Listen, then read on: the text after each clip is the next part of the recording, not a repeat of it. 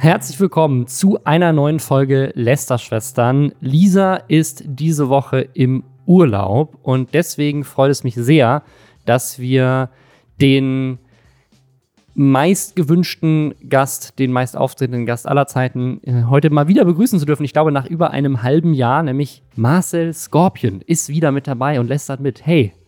Hey, ja, der, äh, der beste Ersatzspieler ist mal wieder eingewechselt worden hier nach einigen Monaten auf der Ersatzbank. Nee, ich freue mich sehr, dass ich da bin. Bin auch ein bisschen traurig, weil das für mich natürlich bedeutet, dass ich die neue Folge nicht hören kann, beziehungsweise ich kann sie hören, aber ich kenne sie dann halt schon. Und es ist natürlich nach wie vor das wöchentliche Ritual, äh, ja, deine Folgen mit Lisa zusammen zu hören. Jetzt diese Woche nicht möglich, aber wir machen das Beste draus, würde ich sagen.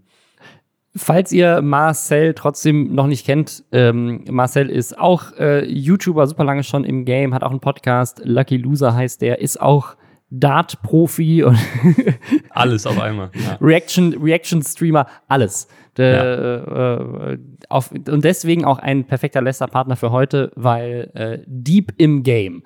Und wir haben eine Menge spannende Themen. Unter anderem hat das Bundesverfassungsgericht so indirekt festgelegt, was ein Influencer ist, also wie viele Follower man haben muss. Es gibt ganz viele Beziehungsnews. Ganz viele YouTuber haben ihre Beziehungen geupdatet. Außerdem gibt es ein Update zu Luna Darko, die leider mal wieder so ein bisschen Verschwörungstheorien auf ihrem YouTube-Kanal raushaut. Das war ja so vor anderthalb Jahren rund um Corona ein Riesenthema. Außerdem gibt es die beste Möglichkeit aller Zeiten. Ich weiß gar nicht, wie wir das hingekriegt haben. Wir kombinieren unser Lieblingsthema aus den letzten Wochen, Philipp Amthor, mit einem weiteren Social Media Thema, nämlich TikTok. Es gibt eine Affäre rund um Philipp Amthor und TikTok. Wie perfekt ist das für diesen Podcast? Karl S., der hat auf den Sack bekommen von TJ, darüber wollen wir sprechen. Außerdem gab es Twitter-Beef zwischen Hand of Blood und Dekadent und Chef Strobel, das sind äh, unter anderem Streamer, und dann ist außerdem der Upload-Filter in Kraft getreten und man hat bisher nichts davon gemerkt. Darüber wollen wir auch sprechen. Seit dem 1.8. gibt es Artikel 17. Bevor wir darüber sprechen, aber einmal kurz Hashtag Werbung. Und zwar für HelloFresh. Mit dem Code Schwester21 bekommt ihr da 60 Euro Rabatt aktuell und zwar auf die tollen Kochboxen von HelloFresh. Die Idee, man kriegt jede Woche eine Box mit all den frischen Zutaten, die man braucht, um ausgewogene Mahlzeiten zu kochen. Die Rezepte sind da natürlich auch dabei. Ich bin ein riesiger Fan von diesem Konzept. Man kann sich da vorher aussuchen, welche Rezepte man haben will. Und ich bin durch HelloFresh so zu einem besseren Koch geworden. Ich, ich habe sonst immer nur das gekocht, was ich halt so kenne. Ich bin aus meiner Zeit aus Kalifornien ein riesiger Fan von so mexikanischem Essen, aber da sind ja ganz oft so ganz viele Zutaten auch drin. Ne? Du brauchst irgendwie dann Mais und du brauchst Paprika und du brauchst irgendwie Koriander und du brauchst Limetten und so, das also, weißt du, die ganzen typischen Zutaten. Und das einfach alles in der Box zu haben, ist einfach super. Und man kann dann halt einfach was, was zaubern. Und ich, ich finde das immer so geil, wenn ich dann irgendwie für, ähm, für uns als Familie koche, also einfach für meine Freundin und für meine Tochter und für mich. Und man zaubert dann wirklich so, weil das, ne, du siehst ja auch, wie das dann auch ein, angerichtet ist auf den, auf den Bildern, die auf den Rezepten drauf sind. Und kannst da wirklich so ein richtig, das sieht halt richtig professionell aus. Und du fühlst dich einfach wie so ein richtig geiler Koch, der so nicht einfach nur Spaghetti und Bolognese-Soße zusammengemixt hat. Und durch die Kochboxen habe ich echt meinen Horizont erweitert und gleichzeitig halt auch weniger Lebensmittel weggeschmissen, weniger Einkaufsstress gehabt und mich auch besser ernährt. Und das Ganze funktioniert ohne Mindestlaufzeiten. Man kann das sogar pausieren, wenn man zum Beispiel im Urlaub ist oder einfach mal eine Woche lang keinen Bock auf Kochen hat. Und was es jetzt neu gibt, das finde ich auch eine richtig geile Idee, sind so Barbecue-Add-ons, mit denen man so ein Grillmenü zusammenstellen kann, sogar mit veganen oder vegetarischen Optionen, wenn man das will. Man kann natürlich auch einfach Hotdogs oder Burger oder Fisch und so weiter auch haben. Und wenn ihr den Code Schwester21 nutzt, dann bekommt ihr 60 Euro Rabatt, wenn ihr Neukunden seid, aufgeteilt auf vier Boxen. Alle Infos dazu, wie das funktioniert, auch nochmal Angebote für Schweiz und Österreich, findet ihr in den Show Notes.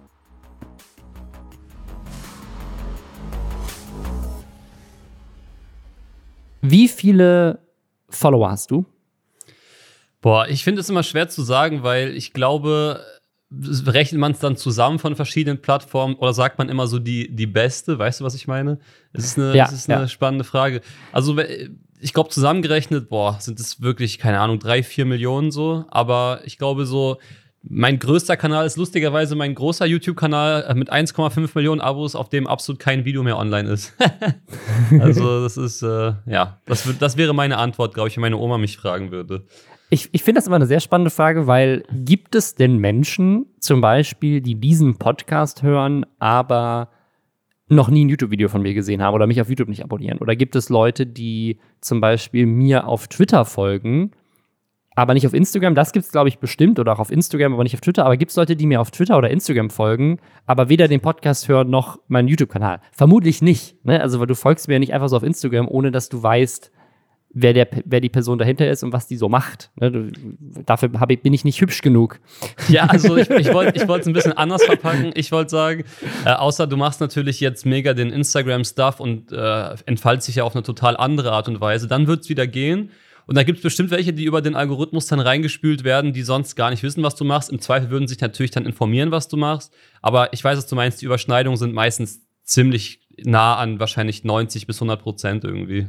Ich meine, es gibt ja Leute wie Bibi, die ja auf Instagram, ich glaube, fünf oder sechs Millionen Follower hat und das ist mehr, als sie auf YouTube hat, bei, ich glaube, um eine Million rum. Also deswegen, es gibt schon Leute, die auf Instagram auch einfach, weil sie halt coole, hübsche Fotos von sich posten, einfach da gut reinzielen und ja vielleicht darüber auch einfach, dass ähm, ja, die Leute gucken vielleicht einfach die YouTube-Videos dann gar nicht. Aber wenn ihr euch jetzt denkt, ja, ja, gut, Millionen von Follower, da komme ich ja nie hin, ich werde nie ein Influencer, ihr liegt falsch. Denn das Bundesverfassungsgericht hat so indirekt jetzt gesagt, manche von euch sind vielleicht auch Influencer, denn wenn man 3800 Personen hat, die einem folgen, dann hat man schon einen nicht zu vernachlässigenden Einfluss auf die politische Willensbildung, ist also ein politischer Influencer oder eine politische Influencerin, könnte man sagen.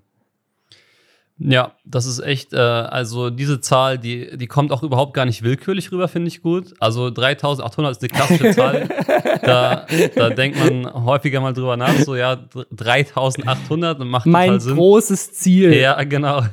Von Anfang an wollte ich nur die 3800 und danach war mir alles egal, sage ich immer. Willkommen zu meinem 3,8K Special heute wieder live auf dem Kanal. nee, wenn ich nebenbei mal so ein bisschen äh, durch Instagram surfe und dann auch mal wirklich Leute aus meinem Privatleben sehe, äh, die eventuell auch ein paar Follower haben, zum Beispiel mein Vater, würde dann laut dieser Logik auch äh, ein Influencer sein, der politische Willensbildung äh, betreiben kann. Und lustigerweise ähm, wäre es ja total einfach, sich dann zu einem äh, relevanten Influencer hochzukaufen, weil ich glaube, 3800 Follower wären gar nicht so extrem teuer. Also da könnte man äh, mal überlegen, ob man dann noch mal so ein richtig großer Influencer werden will. Aber das heißt, dein Vater wenn der rund um die Wahl was postet, dann kann das schon gefährlich werden, ne? Musst du gucken, dass er zur Bundestagswahl aufruft oder so. ja, da muss ich ihm nochmal Bescheid sagen. Dann, ja. also, genau. das, das, das wirkt jetzt sehr willkürlich, weil es auch ist, es ist so ein bisschen aus dem Kontext gerissen. Ich fand es nur eine sehr lustige Story, weil es so im, im Nebensatz erwähnt wird. Und zwar, es geht eigentlich um eine Entscheidung vom Bundesverfassungsgericht rund um eine Entscheidung vom Bundeswahlausschuss. Die haben nämlich die kommunistische Partei, die DKP, eigentlich nicht anerkannt jetzt zur Bundestagswahl.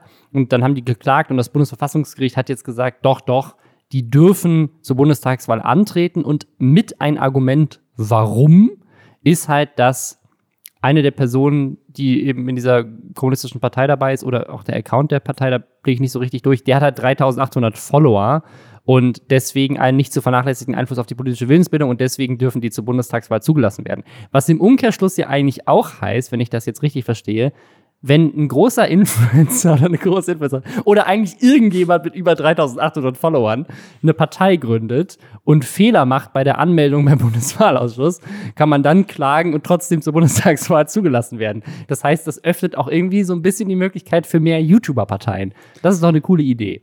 Wir müssten mal so eine Top 5 der YouTuber machen, bei denen wir hoffen, dass sie keine Partei gründen. Das wäre auch sehr interessant. okay, lass also, anfangen. Wer, ja. wer, wer, ist, wer ist in deiner Top 5?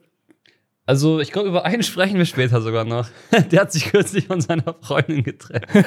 Aber da können wir ja später. Nee, ich glaube, so spontan, so spontan bin ich nicht. Äh, ich glaube, ich wäre vielleicht sogar meine eigene Top 5, weil ich einfach viel zu faul wäre, irgendein cooles Programm aufzunehmen. So ein bisschen Piratenpartei-mäßig vielleicht. Kennst du das Interview, wo die äh, den jungen Mann fragen, ja, was macht ihr denn, was habt ihr denn jetzt vor? Und er steht da bei den Piraten und sagt, äh, ja, weiß ich eigentlich auch nicht so genau. Also das fand ich, fand ich sehr gut. Also, ja, muss man mal gucken. Okay, ja, dann könnt ihr das Top 5 ja in, im Reddit vielleicht weiterführen. Wobei einen Namen musst du jetzt schon nennen. Ich habe auch, äh, ich, ich habe ja schon an einen, einen habe ich auch genannt. Ich weiß nicht, ich hätte, ich hätte eher so eine Top 5, wo ich mir wünschen würde, dass sie eine Partei gründen. Weil Ja, ich fände okay, es ja. einfach, fänd's einfach super, super cool irgendwie, weiß nicht, die Montana Black Partei, was die so durchsetzen will, so für Monster Glücksspiel. Energy für alle. Glücksspiel legalisieren, Monster Energy für alle. Ähm, ja. Ja. Das, äh, das, da, da wäre ich gespannt drauf.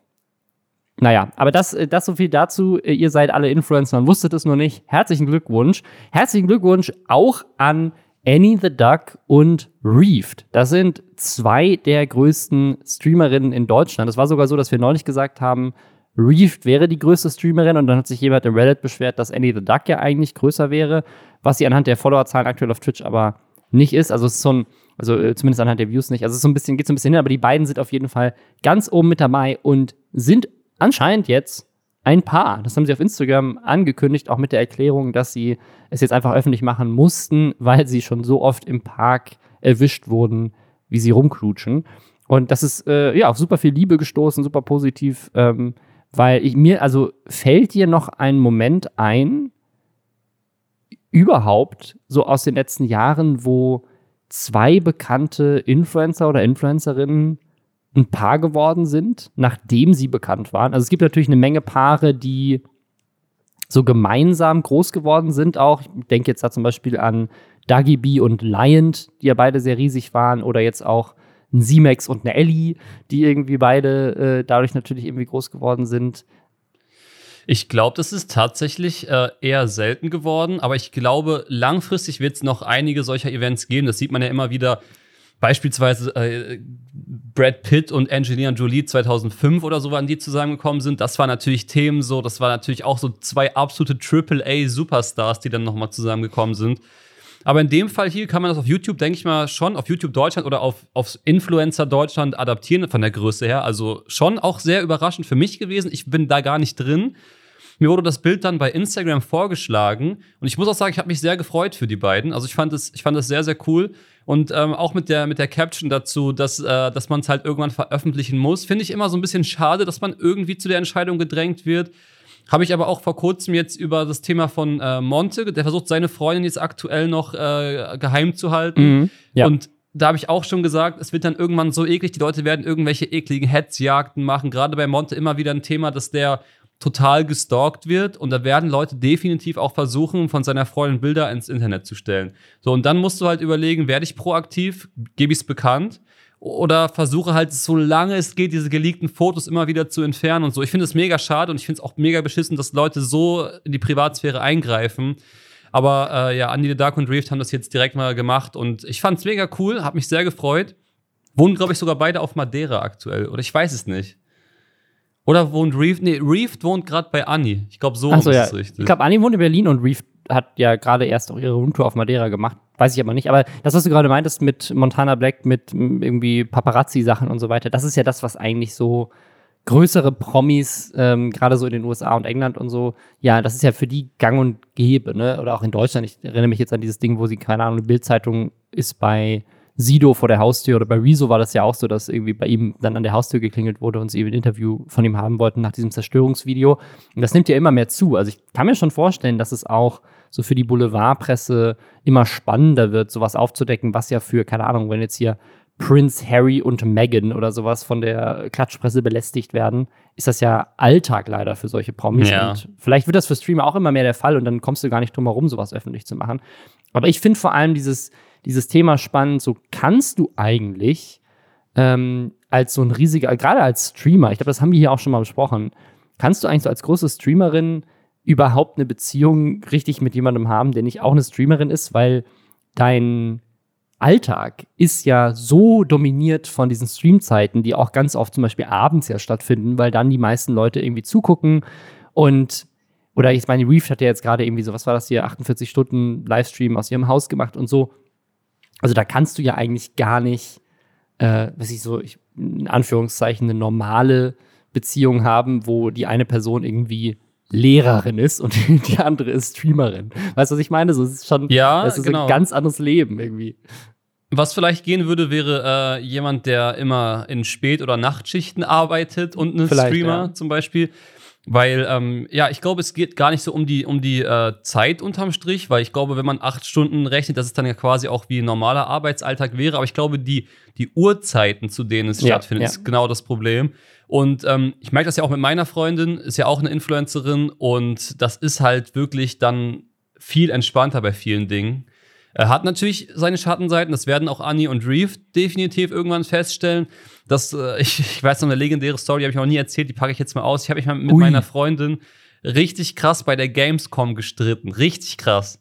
Und es war dann so, dass äh, das, das ging, war auch richtig so typisches Beziehungsdrama. Es war eigentlich so, es war 2016, da waren wir noch gar nicht so lange zusammen. Es ging auch am Ende des Tages um Nichtigkeiten, aber basically war das dann so, wir laufen da rum, total im Streit, Freundin auch so leicht verheult, ich auch mega sauer und dann kamen immer wieder Abonnenten zu uns und wollten oh, halt Gott. Fotos machen und wir konnten ja, äh, äh, es, war, es war eine totale Belagerungssituation, weil ich, ich bin ja aus der Gaming-Szene und es war 2016 genau das Jahr, wo ich die Millionen geknackt habe und da war der Hype einfach krass auf der Gamescom.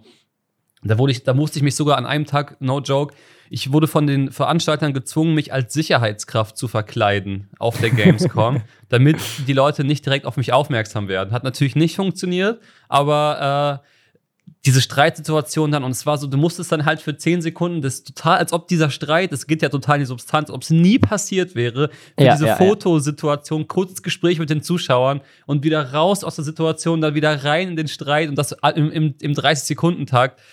Und das sind halt die Schattenseiten bei sowas. Und da muss man natürlich cool bleiben, weil du willst auch nicht, dass, dass diese Abonnenten, die dich für eine total souveräne Person halten, dann auf einmal sehen, ey, du bist auch ein ganz normaler Mensch, der hier gerade einfach einen kleinen Streit hat. Und jetzt müssen halt Annie und Reef gucken, welche, welche Punkte sie in die Öffentlichkeit tragen.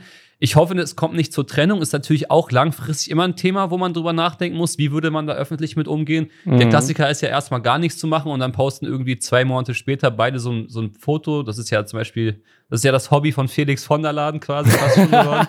also, genau. Das ein bisschen gucken. böse. Na, aber kleiner Spaß. Der arme Felix. Ja, ja. hast schon recht, ja. Ist, ist schon so, ja.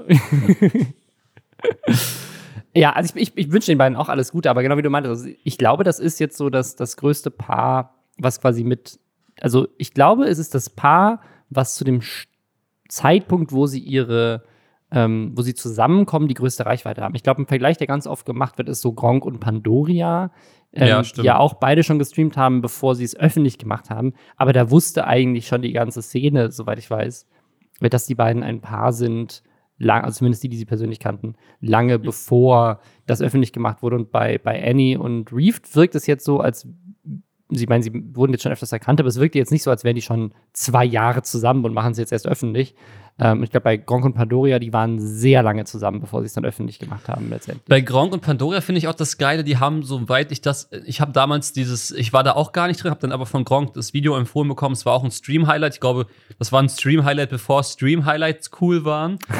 und da hat, da hat Gronk dann auch äh, darüber gesprochen, ja, wir sind jetzt im Übrigen seit drei Jahren zusammen und ja, sie wohnt auch schon hier und so. Und ähm, das fand ich krass, dass sie sogar das Zusammenleben, das ist ja das Coole als Streamer, wenn du halt einfach einen Streaming-Background im, im Hintergrund mhm. hast, dein Streamingzimmer, ist es ja wirklich total egal, wo das ist. Und das ist so überhaupt niemandem erstmal aufgefallen aus der Community, dass die einfach schon zusammen gewohnt haben. Und dann wurde es irgendwann einfach äh, mal ausgepackt.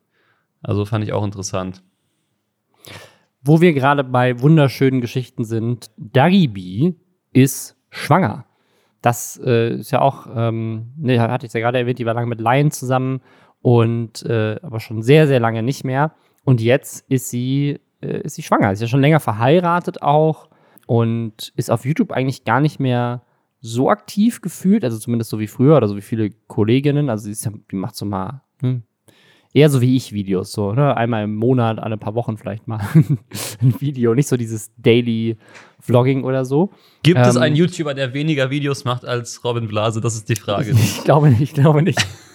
also ich, mein, mein, Ziel ist immer noch, ich, ich sage es jetzt hier noch mal, damit es dann hoffentlich erreicht wird, also es ist dieses Jahr zumindest im Gesamtjahr zwölf Videos gemacht zu haben. Dann habe ich einmal im Monat ein Video gemacht. Weißt du, wann ich ähm, dieses Jahr zwölf Videos gemacht hatte? Am zwölften Tag der Woche ja. oder wahrscheinlich schon der ersten Woche? Am zwölften, äh, nee, nee, äh, ich denke, es müsste tatsächlich der, der 8. oder 9. Januar gewesen sein, weil, weil äh, ich die Reaction-Videos daily gemacht habe und immer noch mache und äh, dann ein paar Darts-Videos, weil das kurz nach der Dart-WM war, äh, noch dazu kamen. Also das war, äh, Ja, aber ich wünsche dir auf jeden Fall viel Erfolg, genauso wie ich natürlich Dagi und Eugen ganz viel Erfolg und viel Glück wünsche. Ich habe mir auch das Video angeschaut, wo ähm, Dagi das selber erfährt. Und man muss über Dagi wissen, sie ist die letzte auch als Person, die die gerne sich schwach zeigen würde. Also sie ist auch als äh, Person super cool, ich habe sie kennengelernt, aber sie ist die letzte eigentlich, die sich heulend zeigt. Ich glaube, sie hat einmal geheult in ihrem Millionen-Special, das war damals auch äh, Fakt, man, man, musste heulen in seinem Millionen-Special, das war ungeschriebenes YouTube-Gesetz, so 2014. Aber da hat sie äh, auch den, die, ihre eigene Reaktion auf den positiven Schwangerschaftstest gezeigt und auch denen von der Familie und so äh, die, mhm. die, Reaktion. Und das fand ich ein total schönes Video und auch mal schön, so ein Video mal zwischendurch zu gucken, neben dem ganzen Rotz, den es so gibt und neben dem ganzen negativ behafteten Zeug. Also fand ich sehr cool und ich wünsche den beiden auf jeden Fall auch alles Gute. Was natürlich bei, bei so, ich meine, Dagi hat auch irgendwie vier Millionen Abos fast. Ähm, was bei dem Thema immer wieder aufkommt, äh, das war, glaube ich, bei Dagi, äh, nee, bei, bei Bibi damals großes Thema, ist die Frage, wie viel wird das Kind dann gezeigt, wie viel wird das Kind Teil des Contents? Ähm, wird sie jetzt eine Mama-Vloggerin und so. Da bin ich mal gespannt, weil bei Bibi, ähm, das war ja so die erste wirklich riesen, riesengroße Schwangerschaft so im, im YouTube-Game. Man merkt einfach, dass diese ganzen alten YouTube-Ikonen inzwischen auch einfach älter geworden sind und ja. ein normales Familienleben haben und jetzt nicht mehr die ne, kleine Schüler, Schülerinnen aus dem Kinderzimmer zu Hause vom Ikea-Regal, sondern die haben alle eigene Leben, sind teilweise Multimillionäre und haben jetzt halt auch Kinder und das ist natürlich ein großer Bestandteil deines, äh, deines Lebens und bei Bibis Beauty Palace sind die Kinder ja jetzt schon auch immer wieder Teil des Contents. Ne? Ähm, die haben dann dieses, äh, dieses Ding, das, keine Ahnung, wie heißt das Kind? Leo, äh, Leo entscheidet, was wir einkaufen oder äh, Emmy macht das und das, nein, das darfst du nicht. Also die Kinder sind natürlich, die vloggen natürlich auch viel, ne? sind ein großer Teil ihres, äh, ihres Lebens und ihres Contents. Und ich bin mal gespannt, ob das bei Dagibi auch so sein wird, weil so wie ich Dagibi in letzter Zeit wahrgenommen habe, ist Dagibi ja sehr kritisch auch geworden. Ne? Also auch kritisch über, äh, über andere Influencerinnen und ähm, hat zum Beispiel dieses Instagram-Gewinnspiel-Thema ja neulich auch aufgegriffen und damit ja indirekt so ein bisschen auch Bibi kritisiert. Also sie scheint da schon ähm, sehr viel Wert zu legen auf ihre Außenwirkung und ähm, sich dadurch auch so ein bisschen abzugrenzen von, von Bibi, die ja dann doch auch gerne mal den einen oder anderen Kritikpunkt an den Kopf geworfen bekommt. Ähm, ja. Bin ich mal gespannt, was, was da so. Ich glaube, erstmal müssen, wir, erstmal müssen wir einfach hoffen, dass die Schwangerschaft und so alles gut klappt. Ich denke mal, äh, bevor wir darüber sprechen können, ob dann irgendwann mal Kinder äh, vor die Kamera äh, gezogen Auf jeden werden. Fall. Aber ähm, ja, klar, das ist eine grundsätzliche äh, Entscheidung. Es geht wahrscheinlich in eine ähnliche Richtung wie eben gerade beim Thema Reeft und Annie. Am Ende des Tages weißt du nie, ob dann irgendein verrückter Paparazzi kommt oder das Kind sowieso fotografiert oder ja, was ja. weiß ich. Das Problem ist ja mittlerweile ist ja jeder Paparazzi, weil früher hatte halt nicht jeder eine Kamera und heute hat jeder einfach die geisteskrank beste, auflösendste Kamera in seinem Smartphone drin. Und es ist wirklich äh, verrückt, was damit möglich ist. Aber ich wünsche auf jeden Fall, dass die eine richtige Entscheidung treffen. Ich habe dazu zum Beispiel gar keine richtige Meinung. Ich kann irgendwie immer beides verstehen. Ich denke mir immer so, wenn man Content schon macht mit den Kindern, finde ich es immer irgendwie blöd, die Kinder zu zensieren. Ist irgendwie, fühlt sich für mich dann komisch an, die Videos zu schauen. Dann hätte ich mir eher, eher gewünscht, dass die Kinder nicht drin vorkommen. Aber das ist halt wahrscheinlich eine grundsätzliche Entscheidung. Da kann ich als Nicht-Papa nichts zu sagen. Äh, deswegen ja, ich glaube, da, hatte ich, da hatte ich auch eine, hatte ich auch eine sehr viel radikalere und kritischere Meinung und das ähm, ist im Podcast ja auch schon etwas mal Thema gewesen. Äh, bevor ich Vater war und nachdem ich Vater war, also vorher habe ich auch immer gedacht, so, wie könnt ihr das tun? Und seitdem mhm. ich selber äh, ein Kind habe, denke ich die ganze Zeit, aber sie ist so süß, ich will sie mit der Welt teilen. ja, genau, richtig.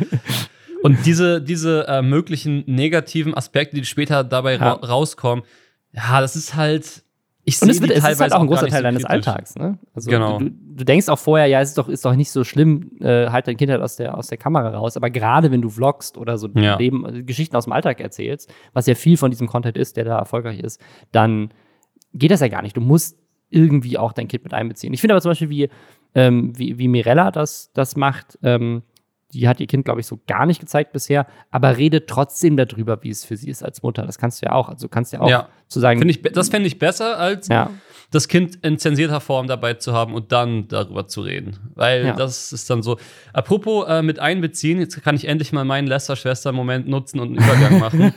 ähm, das, ich habe nämlich noch ein Thema, das haben wir gar nicht auf der Liste, das wollte ich dir ganz kurz erzählen. Ich bin nämlich gerade spontan drauf gekommen, ja. weil du Lion erwähnt hast. Äh, Lion hat sich jetzt zurückgemeldet nach einer sehr langen Pause ähm, und hat leider verkündet, dass er wieder unter schweren psychischen Problemen leidet. Also hat seit äh, sechs Monaten wieder schwer mit Panikattacken zu kämpfen. Ich habe mir das Video gestern dazu angeschaut und ähm, hat auch unter Zwangsgedanken zu kämpfen. Und ich finde es äh, total, total krass. Erstens, wie stark er das äh, rüberbringt und dass er den, dass er auch, obwohl es ihm selber so dreckig geht, dass er dazu aufruft und sagt, Leute, ihr seid nicht allein für andere Betroffene. Aber ich finde es auch wieder total krass und da gibt es ja auch viele, viele Themen von, äh, von, von Rezo, gibt es darüber Videos. Ich finde es total krass, äh, wie viele Influencer auch mit solchen Themen zu kämpfen haben. Äh, das ist mal eine Frage, die ich an dich habe. Das geht jetzt ein bisschen von Lion weg und mehr in den Grundsatz. Würdest du sagen, der Job des Influencers ist dafür in irgendeiner Form anfälliger oder bekommen wir es nur mit, weil es eben Influencer sind, die darüber sprechen? Über zum Beispiel Panikattacken?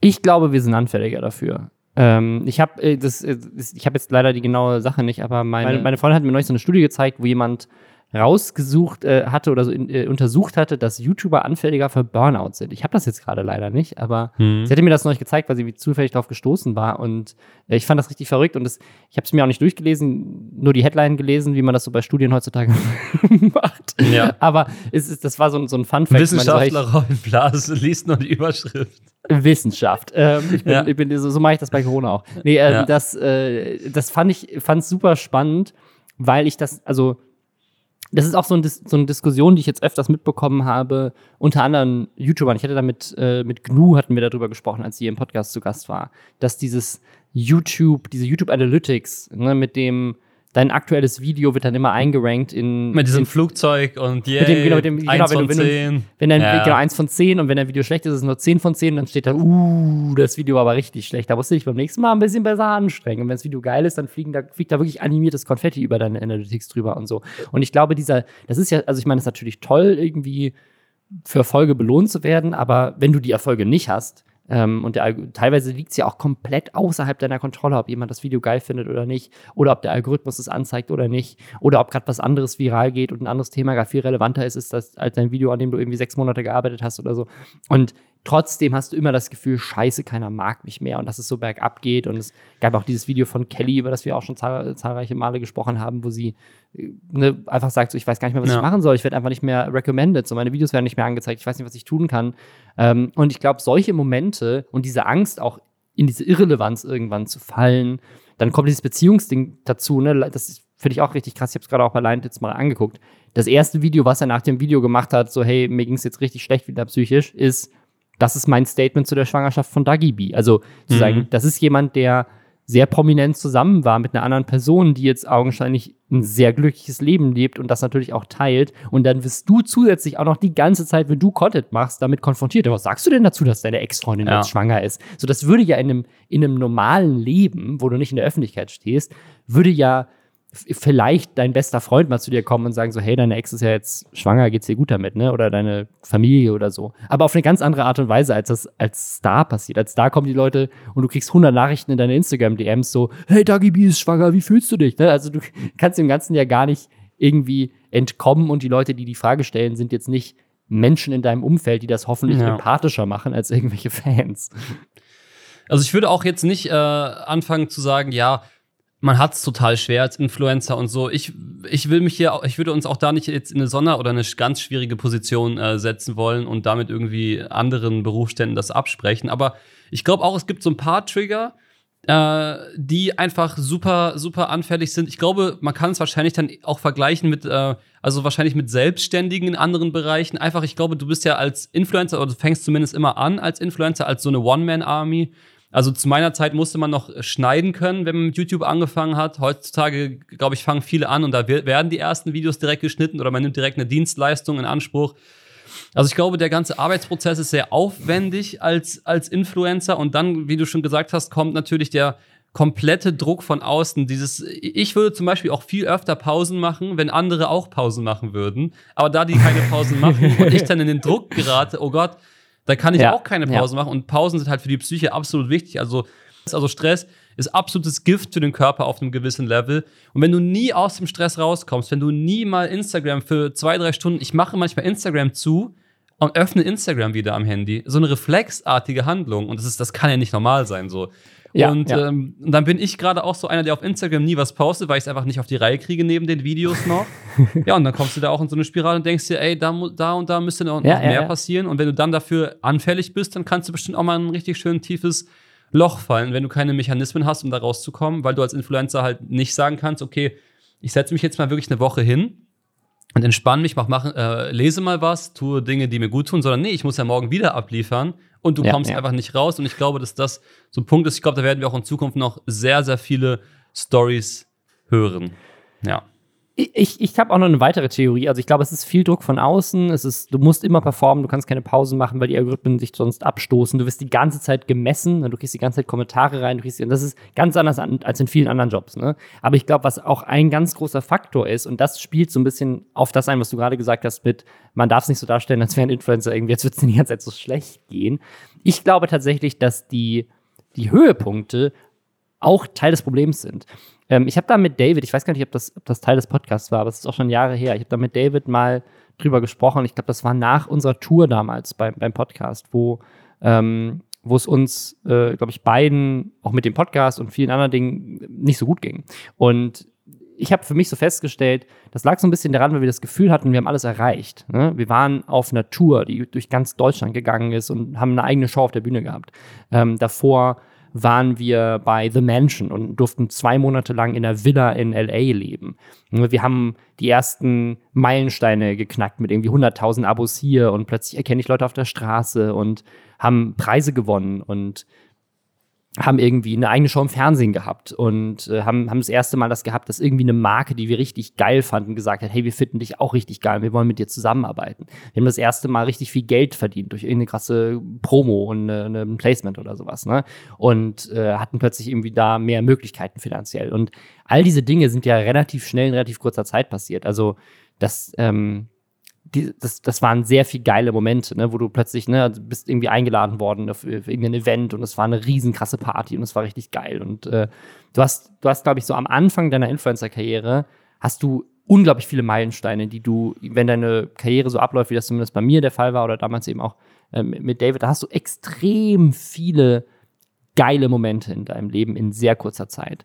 Und irgendwann ist aber irgendwie so ein Plateau erreicht. Weißt du, dann wirst du dann zum zehnten Mal in irgendwie äh, irgendein Presseevent eingeladen und denkst dir so, ja, ne, irgendwie, keine Ahnung. Also ich fand das richtig erschreckend, ich habe das selber gemerkt. Ne, am Anfang, ich fand das so geil, eingeladen zu werden zu Kinopremieren und dann bist du auf dem roten Teppich irgendwie mit Jennifer Lawrence oder so und läufst quasi neben der über den roten Teppich. Ähm, aber wenn du das irgendwie zum 50. Mal machst, verliert es irgendwie so sein, dann ist es irgendwie so normal geworden. Weißt du, was ich meine? Und du hast Ja, dann kommt man nicht mehr um, also dann mal angenommen, der, der Film startet um 19 Uhr und äh, früher ja, wäre man ja, dann ja. schon um 17.30 Uhr gekommen, genau. hat sich geil angezogen. Genauso war es bei mir nämlich auch. Ich habe nämlich lustigerweise, ich war letzte Woche auf zwei Kinopremieren ähm, so mäßig, ich hatte jetzt keine Jogginghose an, aber viel mehr war es nicht. Und da habe ich mir eine alte Kinopremiere von mir angeschaut, Fotos. Da habe ich noch einen Anzug angehabt und einen Mantel drüber und so. Ja, ja. ja das, ist, das stumpft man, das stumpft man total ab. Und das, das sehe ich nämlich genauso wie du. Und äh, ich glaube, so äh, genau so rutschen diese Leute dann auch in dieses, diesen Clickbait-Strudel. So, so bin ich auch in diesen Clickbait-Strudel gerutscht, weil du dir dann irgendwann quasi äh, die Erfolgserlebnisse, weil du eben auf dem Plateau bist, nur noch holen kannst, wenn du im nächsten Video noch mal mehr Klicks schaffst und dann noch mal und irgendwann drehst du halt natürlich durch.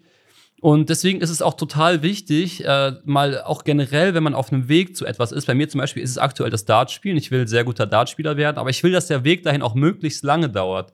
Früher hätte ich gedacht, das soll so schnell gehen, so schnell mhm. Äh, funktionieren, damit es dann total geil ist. Aber nee, der Weg, dass der Weg das Ziel ist, muss man einfach total lernen. Es ist total wichtig, weil wenn du dich mal rein visualisierst, in, du erreichst das und das Ziel, was kommt denn dann überhaupt? Dann wird es da teilweise echt gruselig. Und dann denkst du dir so, oh Gott, nicht, dass ich danach dann die Lust verliere oder so. Und ich glaube, als Influencer total krass, genau weil da nämlich dieser Punkt noch dazu kommt, vielleicht hörst du nicht nur auf zu gewinnen, sondern fängst auch an zu verlieren. Und ich glaube, Fallen muss auch gelernt sein. Ich kenne viele YouTuber, ähm, die äh, mit ihrem Fall, den sie halt, den jeder haben wird, jeder wird irgendwann mal von dem ganz hohen runterfallen. Da können wir auch über Knossi reden, da können wir über Monte reden, das wird jedem passieren. Ja, Und die ja. Frage ist, wie kommst du damit klar? Und ich kenne Leute, die können es gar nicht. Ich zum Beispiel hatte immer Dämpfer. Ich bin sehr dankbar für viele Dämpfer, die ich zum richtigen Zeitpunkt bekommen habe und ich deswegen nie diesen Höhenflug haben konnte und deswegen immer wieder zum Glück so ein bisschen down to earth war. Und ich glaube, dass das eine Sache ist. Liant war ja total der Überflieger zum Beispiel damals. Ja, ja. Der, der war ja Miterfinder von YouTube sozusagen. Das ist ja, wobei es bei ihm auch andere Dinge hat. In seiner Familie sind viele Leute gestorben, das weiß ich, hat er auch in einem Video erzählt. Aber ähm, ja, es ist halt, es ist natürlich trotzdem krass und es kommen ja bei der Psyche immer viele Dinge zusammen. Es gibt meistens nicht nur einen Trigger, sondern verschiedene.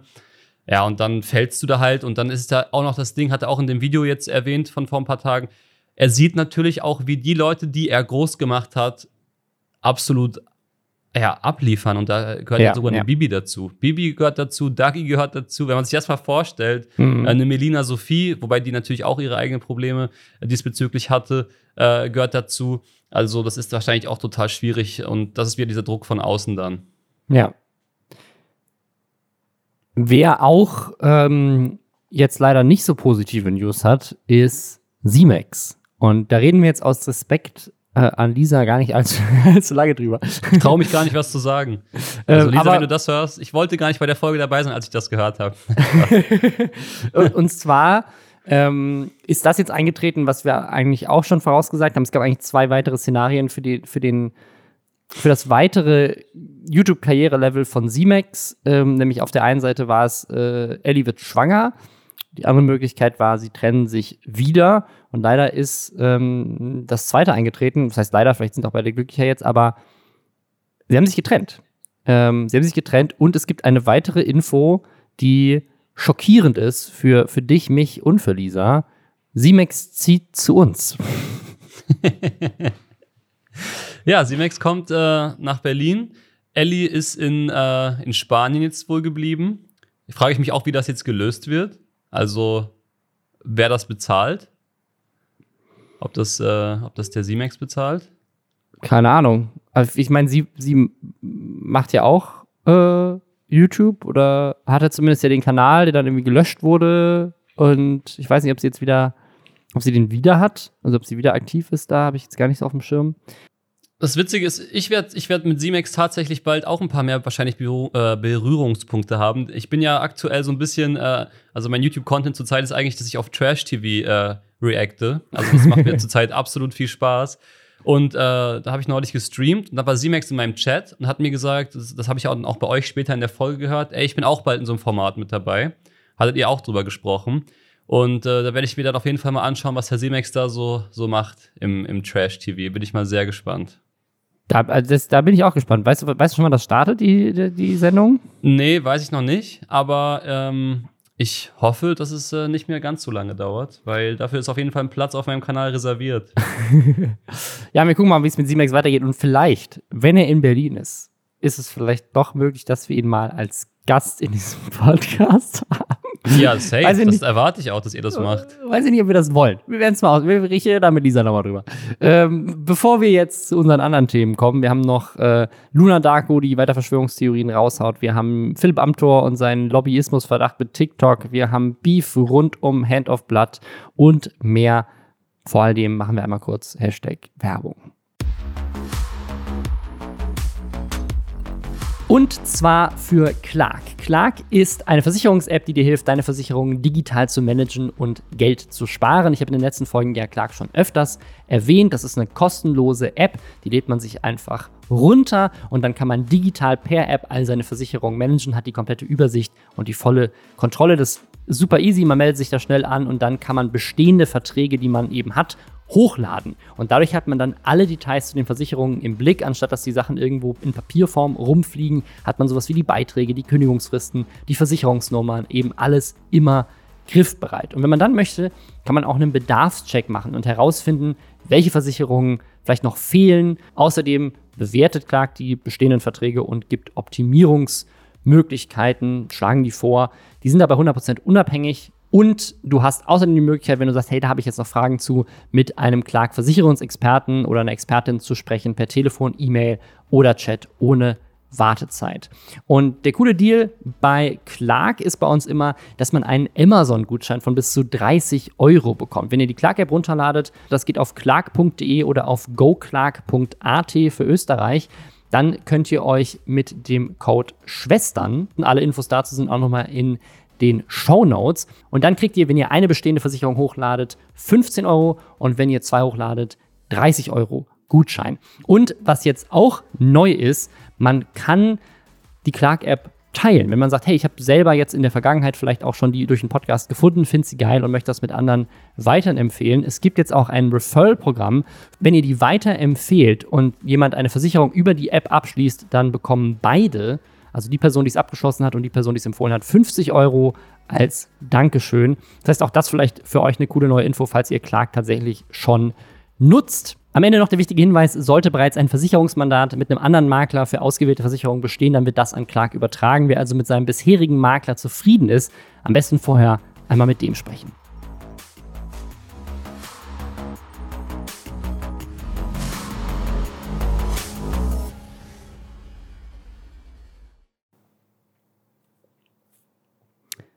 Luna Darko, die war im Zuge dieses Podcasts äh, auch schon mal Thema vor rund einem Jahr, als es losging mit der Corona-Pandemie.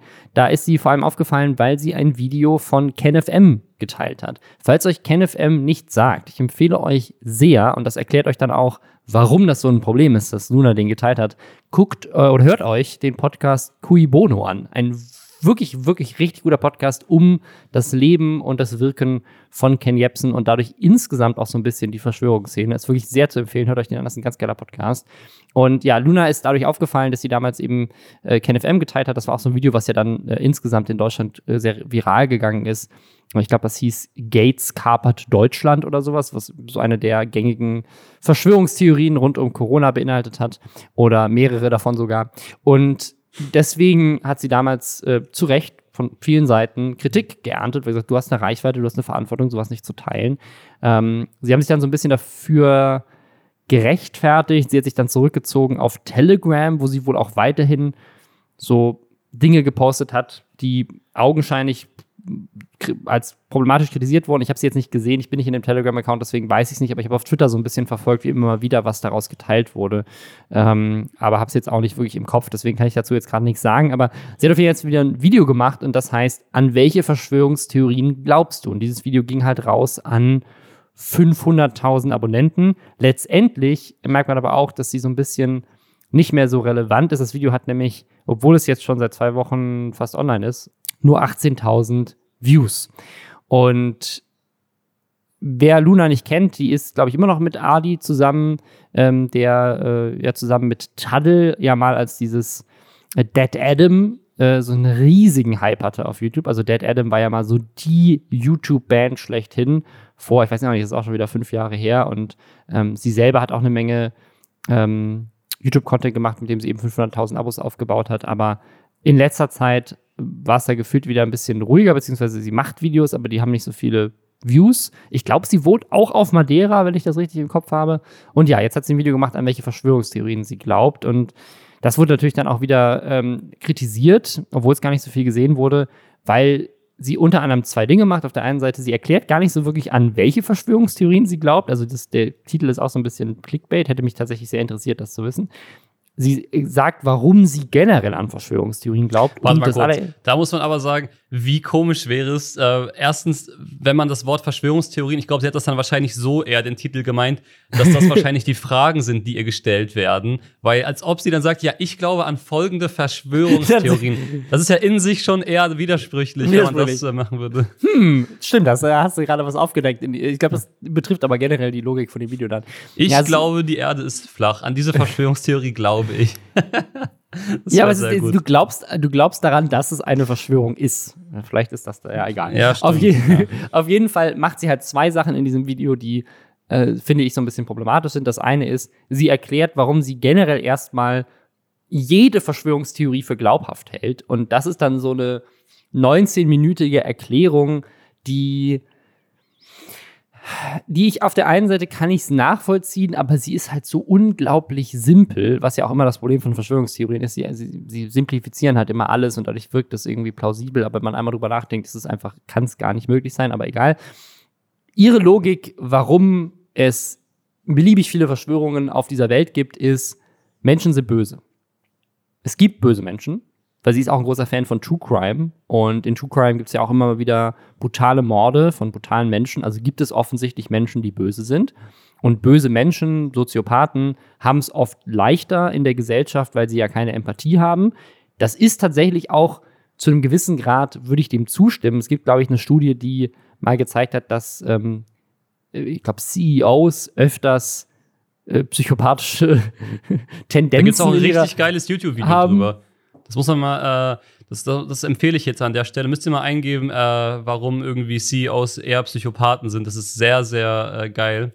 Also, das ist wirklich sehr interessant. Ja, so quasi weniger Empathie, desto mehr, desto mehr äh, Erfolg in dem Fall. Aber ich glaube immer dieses auch dieses es gibt dieses es gibt böse Menschen. Das finde ich immer so mega vereinfacht, weil es ist ja wirklich dann so dieser dieser klassische Glaube, wie einem das die Eltern gesagt haben, so der ist böse, der ist gut. Also ich würde schon sagen, es gibt Menschen, die durch ihre durch ihr Verhalten definitiv also äh, gesamtgesellschaftlich betrachtet böse sind, aber natürlich, natürlich. Aber ja. das ist ja das ist ja keine Begründung für Verschwörungs äh, für Verschwörungen. Also ihre Logik ist so ein bisschen: Es gibt böse Menschen, das stimmt. Äh, ja. Böse Menschen äh, oder beziehungsweise Menschen, die keine Empathie haben, haben es manchmal leichter, weil sie eben skrupellos sein können. Und wenn man skrupellos ist, dann ist man, weiß nicht, schneller reich, schneller erfolgreich, geht über ähm, Grenzen, überschreitet Grenzen und es schafft es deswegen vielleicht.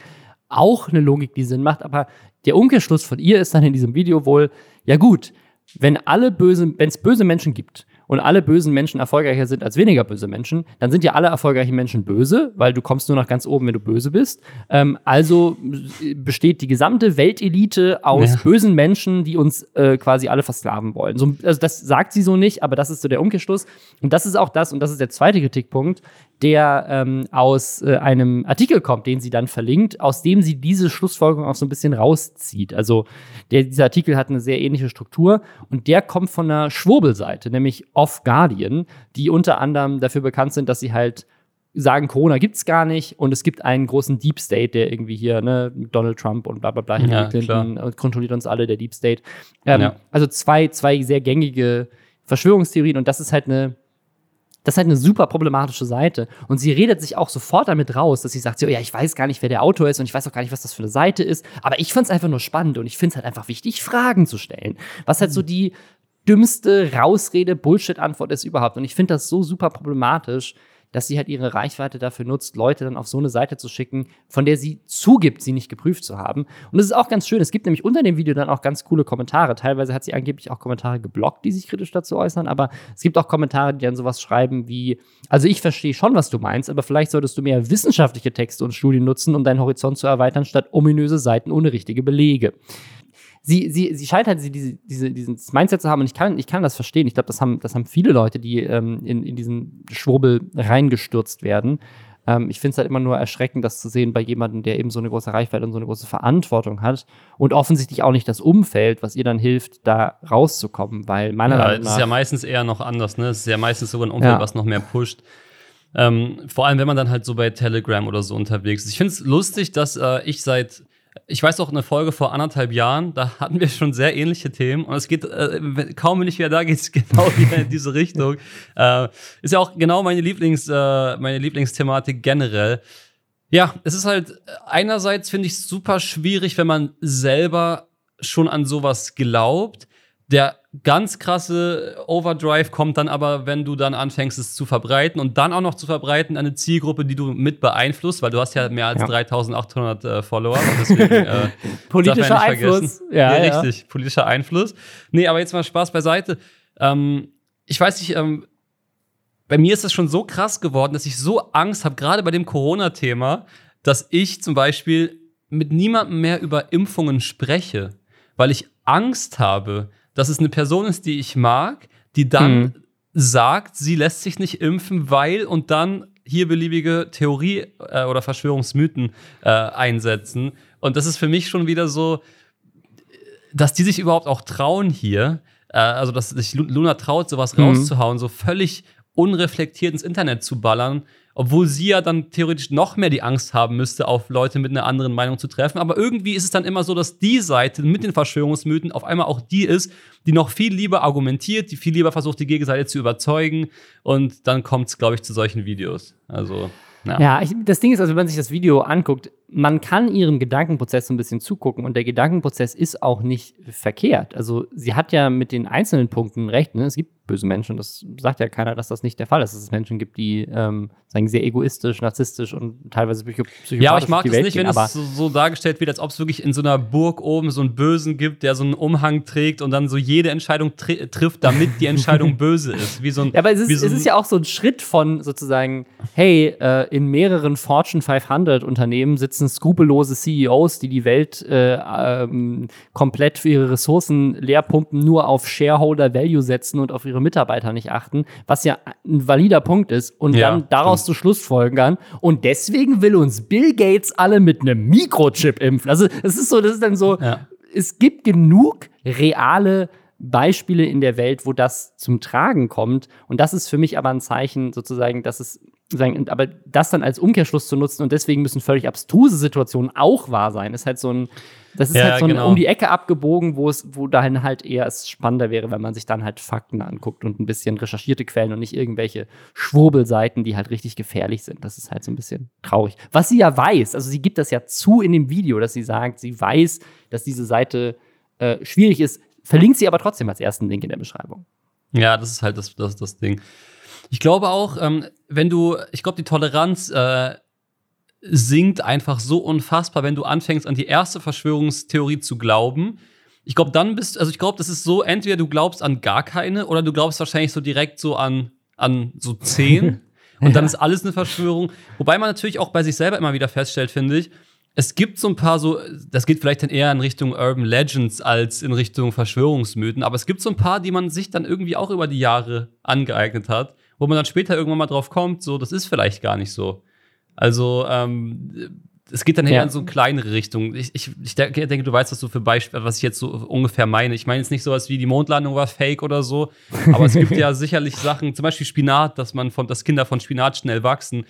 Ist am Ende vielleicht kein Verschwörungsmythos geworden, aber auch eine Sache, die, weil halt eine Kommastelle verrutscht ist, über Jahre und Jahrzehnte geglaubt wurde dass da so ja. ein mega großer Eisenanteil ist, der dann am Ende gar nicht drin war. und das, was, was, halt, was halt so problematisch ist, es gibt natürlich Dinge wie zum Beispiel ne, mit, mit Edward Snowden oder sowas, wo dann offengelegt wird, hey, hier ne, gibt es tatsächlich ein, eine Sache, die wahrscheinlich vorher als Verschwörungstheorie durchgegangen wäre, ähm, die ja. ist real. Dass sowas dann sozusagen rauskommt, ist, hat, glaube ich, auch viel dafür gesorgt, dass Leute sagen, aha. Mhm. Ähm, ne, und nur das der Beweis, dass Edward Snowden eben damit ja dann irgendwann zu Whistleblower geworden ist, sollte ja eigentlich zeigen, dass sozusagen umso größer diese Verschwörungen werden, umso schwieriger wird es, die auch verdeckt zu halten. Also irgendwann das ist das der ja Beweis, raus, dass Hillary ähm, Clinton ein Echsenmensch ist. naja, ähm, aber wo, wo, wo man ja wirklich tatsächlich Probleme sieht, ist zum Beispiel in sowas wie Lobbyismus. Das gibt es ja wirklich. Äh, unter anderem, jetzt bei Philipp Amthor wird ihm das vorgeworfen. Der Übergang ähm, stark. Äh, und zwar, äh, und das finde ich richtig lustig, weil wir hatten Philipp Amthor jetzt neulich hier wegen seiner Gaming-Nacht und äh, mit der, mit der Jungen Union. Und wir hatten TikTok hier ja auch schon als Thema öfters. Und jetzt gibt es beides in einem. Und zwar Philipp Amthor unter Lobbyismusverdacht für eine geplante Zahlung von TikTok an die Junge Union. Was ich so richtig skurril finde. Und zwar, es geht hier wohl um zwei Sachen, wenn ich das richtig äh, verstanden habe. Und zwar einmal gab es wohl eine Zahlung von TikTok an ein Musikfestival in dem Wahlkreis von Philipp Amthor in Höhe von zweieinhalbtausend Euro ähm, was eben an die Organisation von diesem Musikfestival ging und nicht an die CDU, aber von Amtor eingefädelt wurde. Und dann gab es wohl jetzt nochmal ähm, den Versuch, dass TikTok wohl ähm, was an die Jungen Union für irgendein so Format, so ein Livestream spendet. Und das sollte dann aber versteckt werden. Also sie sollten irgendwie die Rechnung so adressieren, dass irgendwie nicht deutlich ist, dass TikTok das Geld überwiesen hat, sondern der Zulieferer für die junge Union sollte wiederum eine Rechnung stellen an irgendeine Agentur und die Agentur sollte dann die Rechnung stellen an TikTok, damit irgendwie so der Weg verschleiert wird, wo das Geld herkommt, was TikTok da quasi als Parteispende so ein bisschen ähm, rüberhaut. Und Philipp Amthor ist damit ähm, äh, im Gespräch, weil er der Schatzmeister der Jungen Union ist. Und äh, dann diese zwei Sachen, die jetzt zusammenkommen, das ist, hat dann wohl nicht stattgefunden, weil dann wohl jemand bei TikTok kalte Füße bekommen hat. Die Agentur hat wohl auch kalte Füße bekommen, hat gesagt, hey, da wollen wir nicht mitmachen. Und jetzt am Ende sagen alle so, ups, weiß gar nicht, wie, das zu, was, wie es dazu kommen kann. Aber was ich, glaube ich, das Spannendste an dieser ganzen Sache finde, ist, man, ich meine, dieses Lobbyismus-Thema und ist Philipp Amthor korrupt, ist natürlich auch super spannend und super relevant und sehr wichtig für unsere Demokratie. Aber was ich richtig verrückt finde, ist, dass TikTok versucht, sich an die junge Union ranzuschleimen. Das wollte ich auch gerade sagen. Ich war gerade nämlich nebenbei nochmal auf dem Junge Union Instagram-Account und ich glaube, man kann wirklich sicher sagen, dass wahrscheinlich die junge Union die uncoolste Seite auf Instagram ist, die es jemals gegeben hat. Also es ist wirklich, also äh, dass man versucht, auf junge Leute zuzugehen aus der Politik generell, ist ja jetzt auch erstmal egal aus welcher Richtung, das soll gar nicht das Thema sein, finde ich gar nicht schlecht. Aber ich muss sagen, ähm, die Seite ist halt so, ich habe es mir gerade mal angeschaut, also das ist wirklich einfach, also ich, das spricht halt junge Leute einfach nicht an. Es ist halt nicht irgendwie diese Memes und so, die da teilweise gepostet werden oder Philipp Amthor am Zocken, gut, das ist vielleicht noch ganz lustig mal zwischendurch. Aber jetzt mal ehrlich, also es ist keine Seite, die jetzt irgendwie der, die TikTok-Generation hat jetzt keinen Bock, der Jungen Union zu folgen auf Instagram. Aber ich glaube, so. das ist ja auch nicht das, was, was, Lobbyismus ist. Also man könnte ja jetzt, man könnte ja jetzt meinen, okay, TikTok gibt denen irgendwie Geld, weil sie irgendwie selber damit äh, als cooler wahrgenommen werden wollen oder irgendwie als Sponsor auftreten wollen, wollten sie aber gar nicht. Sie wollten sie versteckt machen. Und es wirkt halt so, als, als würde quasi TikTok denen Geld geben, um zu sagen, so, hey, jetzt mal wieder darum geht, sowas wie Artikel 17 oder sowas umzusetzen, dann seid ihr vielleicht ein bisschen lieber zu uns oder ne, wir hier als, ja, Chines als, chinesische Plattform haben Angst, dass irgendwie sowas wie in den USA passiert mit Trump, dass wir plötzlich verboten werden, weil wir irgendwie eine chinesische Plattform sind. Wäre auch mal geil, wenn die CDU als aktuell regierende Partei oder vielleicht in Zukunft auch weiterhin regierende Partei, wer weiß, äh, auf unserer Seite ist. Hm. Ja gut, aber äh, vielleicht ist es auch doch für Ziele, die äh, eher äh, auch aus Influencer- oder Social-Media-Sicht Sinn machen. Vielleicht hätten sie sich ja doch gewünscht und haben so ein bisschen an. Ich denke nicht, dass die jetzt genau checken, was die junge Union genau ist in, in, im, im ganzen Gefüge der, der, keine Ahnung, CDU, CSU in dem Fall dass die jetzt aus China jetzt vielleicht nicht ganz überblickt haben. Aber ich Aber, glaube, das war ähm, auch niemand aus China. Das ist, die, die, die, TikTok hat in Deutschland inzwischen ein riesiges Team und äh, die ja, haben auch okay, in Deutschland einen okay. Cheflobbyisten. Das ist ja für große Unternehmen, äh, auch, also auch, äh, auch Google hat eine ganze äh, Menge an Leuten, die quasi nur für Policy arbeiten und ja zum Beispiel zu Artikel 17 auch ähm, oft zu Wort gekommen sind, weil sie meinten so, hey, wir reden hier mit der Politik darüber, weil wir als Plattform müssen ja auch irgendwie mitreden dürfen, wie uns das im Zweifel schadet. Ähm, also das ist eigentlich jetzt auch nicht unnormal, aber dass Parteispenden gemacht werden, das schon ein bisschen ja. und dann auch versteckte Parteispenden, ne? Das ist dann schon wieder ein bisschen okay. Hm. Ja, ich hätte es jetzt halt höchstens gedacht, vielleicht wollen sie ja doch irgendwie, dass die junge Union auch äh, auf, auf äh, anderen Plattformen oder auf TikTok aktiver wird, aber, aber haben sich nicht getraut, das öffentlich zu machen, weil es dann mindestens genauso komisch wäre, weil Richtig dann geil. Hey, hier auf einmal Geld.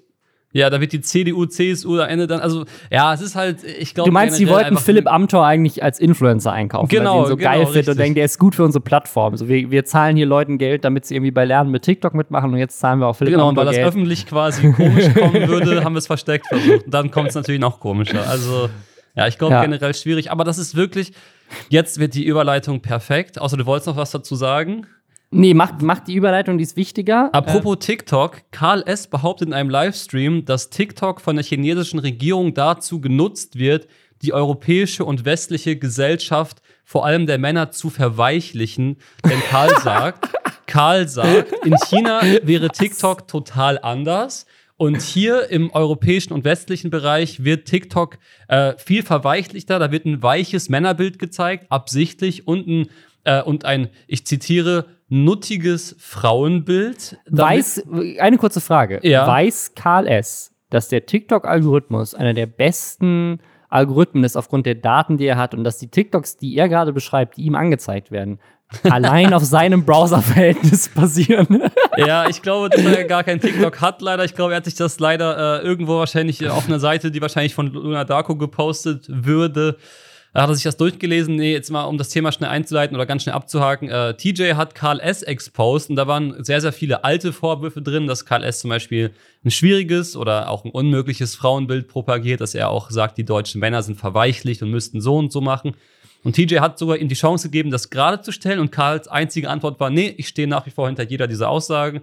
Ach, ja, und da kam unter anderem diese, diese TikTok-Aussage, die ich jetzt einfach mal als einziges hier stehen lassen wollte, weil ich das so witzig fand, weil er da wirklich der Meinung ist, in China wäre TikTok total anders. Und ähm, viel, viel äh, würde die Leute quasi viel mehr unterstützen in ihrer Männlichkeit und ihrer Weiblichkeit. Und nur in der westlichen Welt wäre das, um quasi den, den westlichen Mann und die westliche Frau zu schwächen. Wäre aber, aber erklärt ja auch irgendwie, was das bedeutet. Also was ist denn, was ist denn eine, eine, ähm, eine, ein Stärk, also ein Frauenbild und ein Männerbild, was da mehr äh, in seinen Ich glaube, das schwingt so ein bisschen Transfeindlichkeit oder so mit in der, in der Form. Also für mich hört das eher so an wie, äh, ich, ich habe ich hab auf TikTok Frauen gesehen, die tanzen und ich hätte gern lieber Frauen, die kochen und ich hätte gern lieber, keine Ahnung, ja, Männer, also Männer die erstmal Kilo Proteinpulver sich reinziehen. Genau, ja. bei Frauen geht es, glaube ich, sehr in die Richtung, die du gesagt hast. Ne? Er sieht dann da Frauen mit kurzen, mit kurzen Röcken, die tanzen. Das findet er nicht okay. Ja, das geht gar nicht.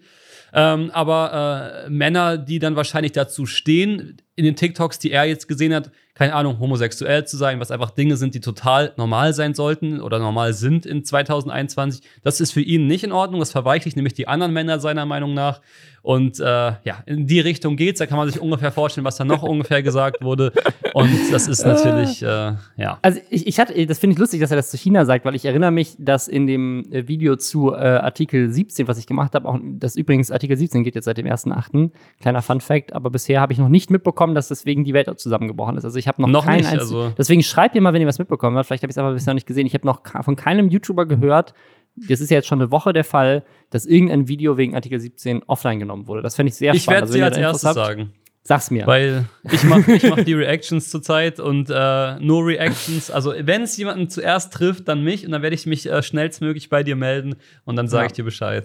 Aber das finde ich sehr spannend. Also müssen wir zu beobachten, ob die, ob die Apokalypse ähm, sozusagen, ja, egal. Auf diesem Video, wo ich über Karl S. damals gesprochen habe, da war ja auch das Thema, es wird gar nicht so schlimm, wie alle sagen. Und Karl S. hat, glaube ich, damals auch irgendwas gesagt von wegen, ja, das sind ja die Amerikaner, die uns hier ähm, und äh, wir sind nur abhängig von Amerika, müssen ein europäisches YouTube bauen und jetzt wieder auch das chinesische TikTok. Also er scheint ja immer so eine sehr. Auf jeden Fall sind immer die anderen schuld, das ist schon mal äh, ganz klar. Genau, und, und auch, auch sehr so äh, dieses amerikanische Alt-Right-Ding, weil in Amerika gibt es ja ganz viel dieses, dieses Soy-Boy-Ding. Kennst du Soy-Boy? Ein Soyboy? Nee. Ein, so ein Soyboy ist, ist in der amerikanischen Alt-Right-Bewegung, ähm, ist das äh, dadurch, dass die Männer so viel Soja essen, weil sie sich vegan ernähren, werden sie, ähm, werden sie zu Beta-Männern und nicht zu Alpha-Männern. Auch ein In die Richtung ging es auch. Ähm, äh, bei ja. Karl waren es dann aber die Wasserflaschen, denn äh, die, die, Wasserflaschen machen die, uns das Plastik der Wasserflaschen Was? Äh, soll. Das, aber ähm, das klingt voll nach, das klingt voll nach ähm, Alex Jones schon so ein bisschen. So die, die, die Chemikalien im Wasser machen unsere, machen die Frösche schwul. Weißt du? Ja, genau. They're turning the freaking frogs gay. Genau das Thema ist es. Also, dass äh, durch das Plastik deutlich mehr Östrogen sich in der Flasche befinden soll und so. Ja. Okay, aber also dann ist, dann ist, scheint er ja wirklich in dieser es klingt so ein bisschen so, also es ist zumindest ähnliche Themen. Ich muss mir das Video von, äh, von TJ auf jeden Fall noch angucken, ich habe es nicht gesehen. Ähm, wir haben noch ein letztes Thema. Und zwar gab es Beef rund um den Streamer äh, Chef Strobel und Dekal Dent und äh, dann auch Hand of Blood, der sich eingemischt hat. Und es geht vor allem um einen Tweet, der aber auch eine Antwort war auf, ich glaube, das ist ein anderer Streamer, der heißt D äh, DC Haptic.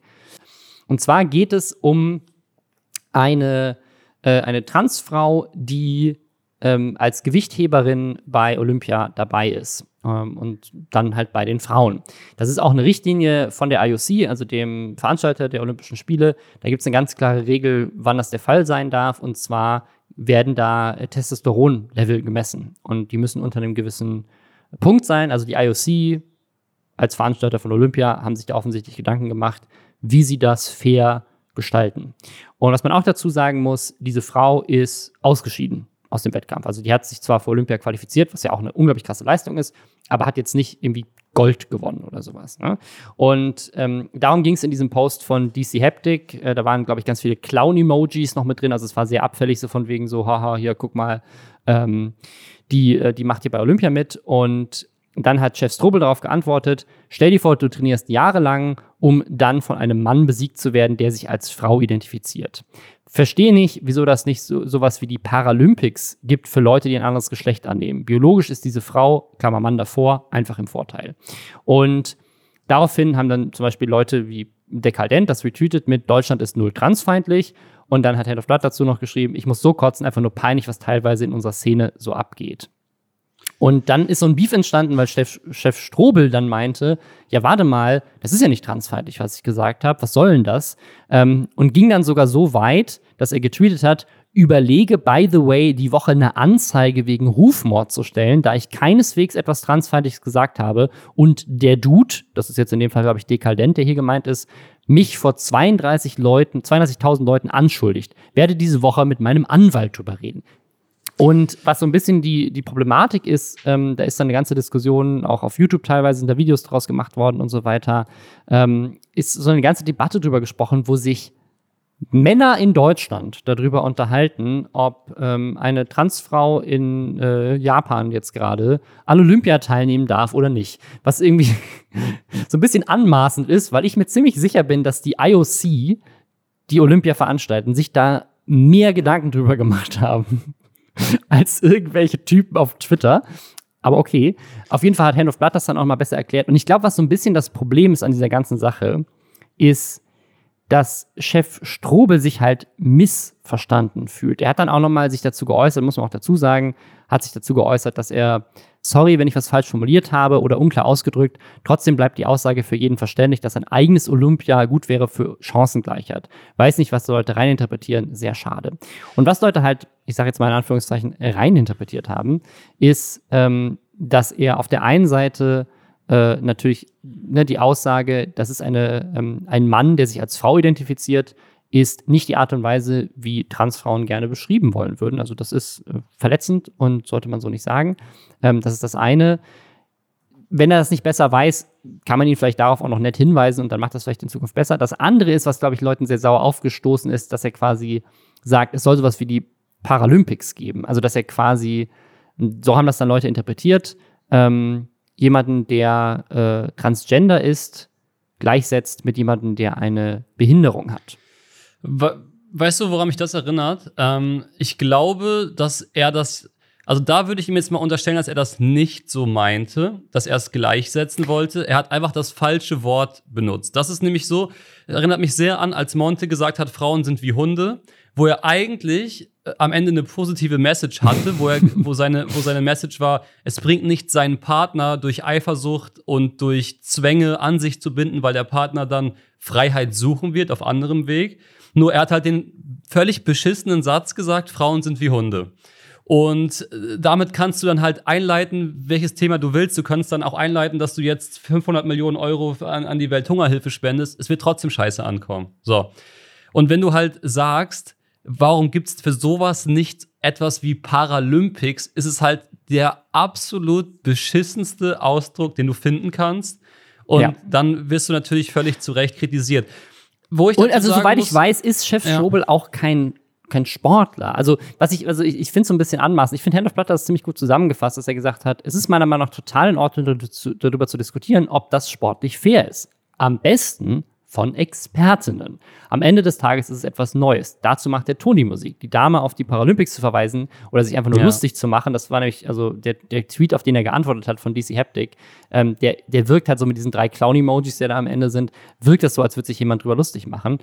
Ist unfassbar respektlos und transfeindlich, wo ich mir äh, 2021 erhofft hätte, dass wir weiter wären. Gerade wenn man bedenkt, dass viele junge Menschen, äh, wie viele junge Menschen wir erreichen. Und das ist halt so das, die, die, der, der Punkt auf der einen Seite finde ich super wichtig, jemanden darauf hinzuweisen, so, yo, du hast eine Verantwortung, dir gucken vielleicht sogar Leute zu oder du hast Leute unter deinen Twitter-Followern, die vielleicht trans sind und die damit äh, sozusagen verletzt werden und das ist, ne, und, oder du hast halt Follower, die dieses Mindset dann mitnehmen und das weiterhin nach außen tragen in ihre Klassen oder in ihre, in ihr Leben, wo sie dann vielleicht auf ähm, auf Menschen treffen äh, und dieses, äh, dieses Ding dann zurückspielen an die. Ähm, also das, das finde ich so ein bisschen schwierig, aber ich glaube, was ich, was ich tatsächlich problematisch finde, ist, ich finde, die Aussage ist, ist, ist, sagen, ist problematisch, die ist nicht okay und ich finde es auch wichtig, jemanden darauf hinzuweisen. Aber ich kann auch verstehen, und das ist nämlich dieses Ding, dass er sofort in die Defensive gegangen ist, mhm. wenn Leute auf ihn einprügeln mit sagen, du bist transfeindlich. Weil ich glaube nicht, dass er sich als transfeindlich sieht. Ähm, und dass er vielleicht auch einfach diese Info noch nicht hatte, dass das, was er sagt, da verletzend ist. Und dann, das, da haben wir, glaube ich, auch schon öfters darüber gesprochen, dieser, dass dieser Twitter-Mob dann auf dich einstürmt und du erstmal sozusagen die erste Reaktion ist dann defensiv zu sein und nicht zu sagen so, yo, danke für all eure Beleidigungen. Ich habe es jetzt endlich verstanden, ich habe mich damit auseinandergesetzt. Weißt du, was ich meine? Also meistens, ja. meistens ist es eher kontraproduktiv, jemanden, der was, äh, was vermeintlich politisch Unkorrektes sagt, erstmal ähm, fertig zu machen dafür, sondern manchmal, ne, also je nachdem, ne, wenn jemand das schon hundertmal gemacht hat und es einfach nicht besser wissen will, dann kann man natürlich gerne auch wütend darauf reagieren. Und ich verstehe auch, dass betroffene Personen, die das täglich begegnen, ähm, dass die auf jeden Fall emotionaler regieren, als jetzt jemand wie Hand of Blood, der da ne, erstmal ja. äh, wahrscheinlich nicht davon betroffen ist. Ähm, aber sagen, ich, manchmal habe ich das Gefühl, man muss die Leute vielleicht erstmal weiterbilden, in der Hoffnung, dass sie es dann verstehen und sie sanft daran hinführen, so, hey, das ist verletzend, wenn man das so formuliert, beim nächsten Mal vielleicht lieber anders formulieren, ähm, damit, es, äh, damit dein Punkt anders rüberkommt. Ne? Kann man immer noch darüber diskutieren, ob er überhaupt äh, als irgendein Streamer darüber diskutieren sollte, wer jetzt ein olympisches Komitee zulassen darf zu einem Wettkampf, ja. aber egal. Äh, äh, naja, es ist irgendwie, ist halt, es also, ist ein aufgeladenes Thema und das sollte er auch wissen und dann uninformiert da reinzugehen, ist halt so ein bisschen, es wirkt so, als wäre es absichtlich Outrage, weißt du, weil du musst ja wissen, dass du bei so einem Thema ähm, das auslöst. Also ich glaube, der Steff Strobel, um unterm Strich nochmal zusammenzufassen, wollte ja eigentlich damit sagen, es wäre für ihn fairer, weil er wahrscheinlich die ganzen Regularien noch nicht kannte zu dem Zeitpunkt, wäre es für ihn fairer, wenn es da einen eigenen Wettbewerb geben würde. Er hat halt leider das Beispiel Paralympics genannt und seine eigene Aussage somit halt komplett ja, zunichte gemacht und sie halt lächerlich gemacht sozusagen.